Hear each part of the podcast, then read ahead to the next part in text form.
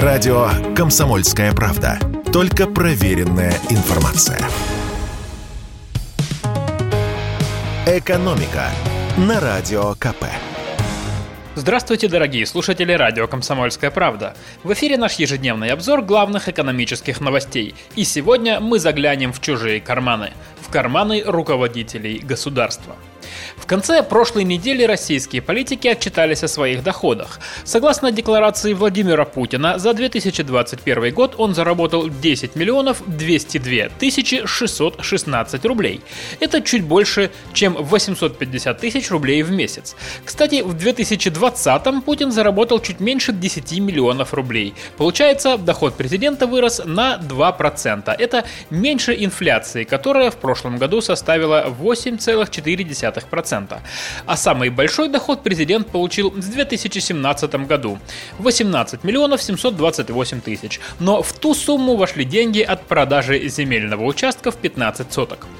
Что касается имущества президента, то здесь за год ничего не изменилось. Путину по-прежнему принадлежит квартира в 77 квадратных метров, гараж, две «Волги», одна «Нива» и прицеп. А теперь переходим в здание правительства. Премьер-министр Михаил Мишустин заработал за прошлый год 18 миллионов 321 тысячу рублей. Как пояснили в пресс-службе Кабинета министров, доходы Мишустина – это не только зарплата э, главы правительства, но и доходы по вкладам. А самым богатым членом российского правительства третий год подряд стал министр промышленности и торговли Денис Мантуров. Он за год заработал 704 миллиона рублей. Как рассказывал сам Мантуров в различных интервью, до прихода на госслужбу он 20 лет работал в бизнесе. И теперь, помимо зарплаты, получает дивиденды, доходы по банковским вкладам и другой пассивный доход.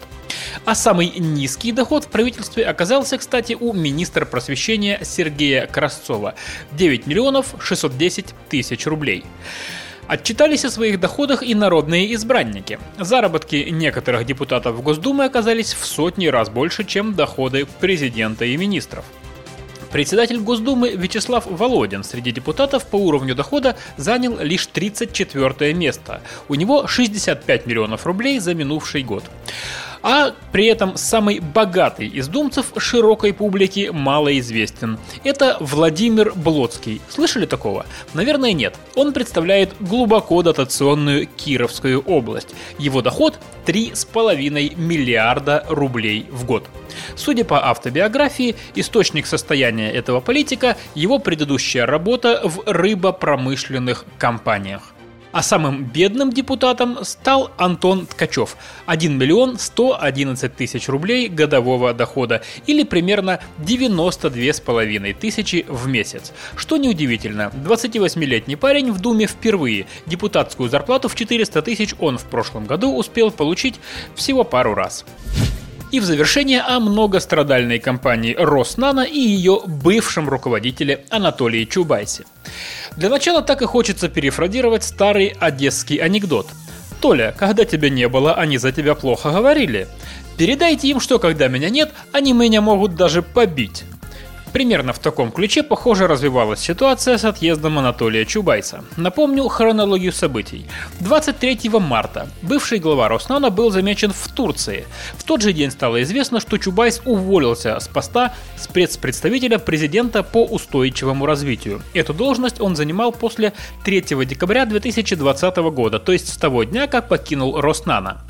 15 апреля нынешнего года появилась новость, что э, сегодняшний глава Роснано Сергей Куликов подал заявление в Генпрокуратуру и попросил проверить работу госкорпорации с 2010 по 2020 год, то есть за тот период, когда ее возглавлял Чубайс. И вот на выходных в сети появилось и само заявление. Как выяснилось, оно было подано 24 марта, ровно на следующий день после того, как Чубайс объявился в Стамбуле. И все встало на свои места. По крайней мере, для сторонников теории феноменального чутья и непотопляемости Анатолия Борисовича, который, конечно, не мог не знать, что его работа в Роснано вызывает большие вопросы. Возможно, реформатора кто-то предупредил, что заявление вот-вот отправится куда надо. В итоге Чубайс покинул Россию как раз за сутки, ну плюс-минус, до того, как заявление легло на стол генерального прокурора. Вы спросите, какие вопросы могут возникнуть у прокуратуры к Анатолию Борисовичу? Для этого давайте коротко напомню, чем занимается Роснано. Задача этой компании – находить на рынке молодые перспективные фирмы, вкладывать в них деньги и помогать им развиваться. Если фирма добивается успеха, то Роснано получает прибыль, а если фирма накрывается, то деньги вылетают в трубу. Проблема в том, что Роснано компания государственная, и во все эти проекты она вкладывала именно бюджетные деньги или брала на это займы. В итоге за время работы Чубайса компания спустила около 280 миллиардов рублей. Получается, 10 лет компания вкладывала деньги в убыточные проекты. Вот прокуратура и проверит, делалось это по незнанию или с какой-то выгодой. Радио «Комсомольская правда». Мы быстрее телеграм-каналов.